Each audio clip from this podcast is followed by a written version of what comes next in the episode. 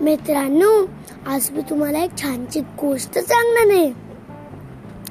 त्या गोष्टीचं नाव आहे बोबड्या मुली. आता मी सुरू करतो. एक ब्राह्मण एका गावात राहत असे. त्याला चार मुली होत्या. मोठ्या तिघी बोबड्या होत्या. छोटी अजून जरा लहान होती. तिचं अजून काहीच कळलं नव्हतं. मग एक दिवस ब्राह्मण दुसऱ्या गावात गेला. तिथे खूप दिवस राहिला खूप पैसे कमावले आणि आला घरी.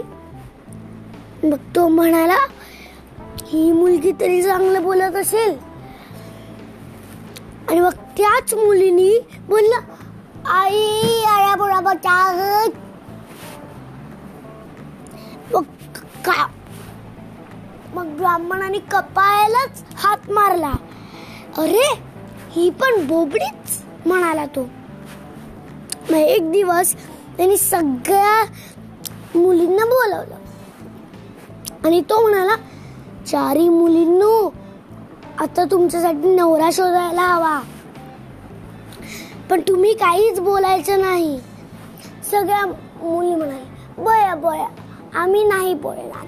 मग सगळ्यांनी मिळून छान स्वयंपाक केला आणि आले पाहुणे बस जेवायला बसले आणि आपसात बोलू लागले. वा वांग्याची भाजी काय खमंग झाली हो. मग दुसरा बोलतो भाजी तर चांगलीच झाली आहे पण मडे काय खुशखुशीत झालेत. मग त्याहून दुसरा बोलतो अरे वडे तर चांगलेच गेलेत पण श्रीखंड काय झालंय. तस जेवणच चांगलं झालंय. मग चौथा बोलतो की हा पण कडी वाटीत वाटी घेऊन प्यावशी वाटते. मग छोटीला काही नाव आहे ना.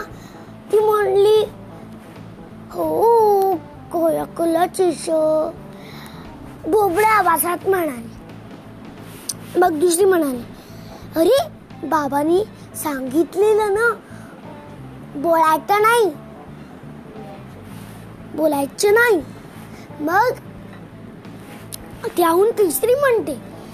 ती बोलत बोली. तू का बोलली? मग त्याहून चौथी बोलते. ही बोलली ही बोलली ही पण बोलली. मी नाही बोलली. मी अप्पी गप्प उभं राहिली.